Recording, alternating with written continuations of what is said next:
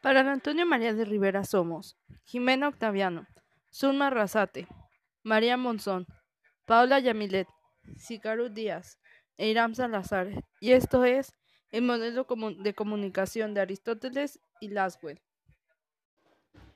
El modelo de Aristóteles es considerado como el primer modelo de comunicación de la historia, el cual a su vez ha tenido una gran influencia en posteriores esquemas comunicacionales. Este modelo nos presenta un emisor, un mensaje, un receptor y la audiencia, y que genera un efecto. El modelo de comunicación de Aristóteles se enfoca principalmente en el emisor y en el mensaje. Asimismo, su diseño se divide en 5 elementos: emisor, mensaje, situación, receptor, audiencia y efecto. El enfoque que propone Aristóteles se centra en el emisor, puesto que este tiene la función más importante, ya que es el único activo debido a que quien emite el mensaje que posteriormente llegará al receptor o en este caso a la audiencia.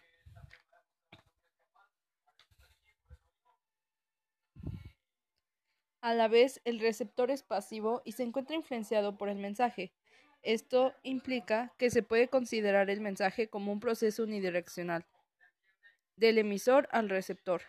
Uno de los tratados más importantes de Aristóteles es la retórica, pues este fue un estudio sobre la comunicación y la persuasión de diferentes mensajes y discursos, los cuales fueron enviados a diferentes audiencias en diferentes situaciones para así conseguir los efectos deseados.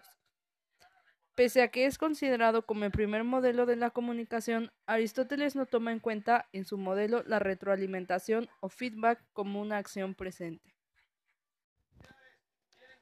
El modelo de comunicación propuesto por Harold Lasswell fue uno de los autores precursores en la investigación de la comunicación desde las ciencias sociales, quien a mediados del siglo XX planteaba el estudio de la comunicación a partir de sus conocidas preguntas: ¿quién dice?, ¿por cuál canal?, ¿a quién y con qué efectos?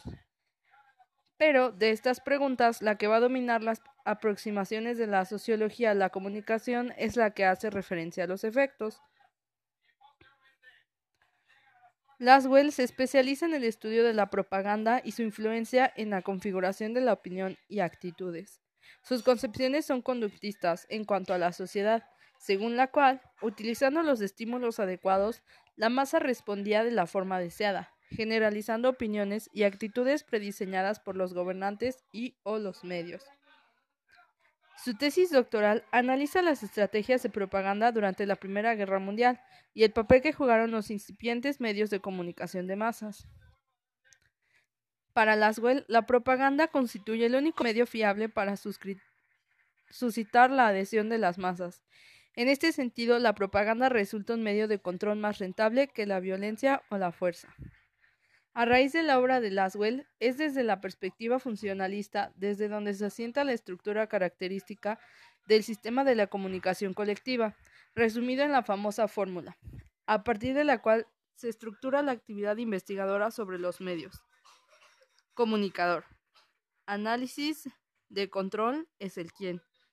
Análisis de contenido y el mensaje dice qué. Análisis de medios, en qué canal y medio. Análisis de audiencias, a quién y el receptor. Análisis de efectos, con qué efectos y el efecto.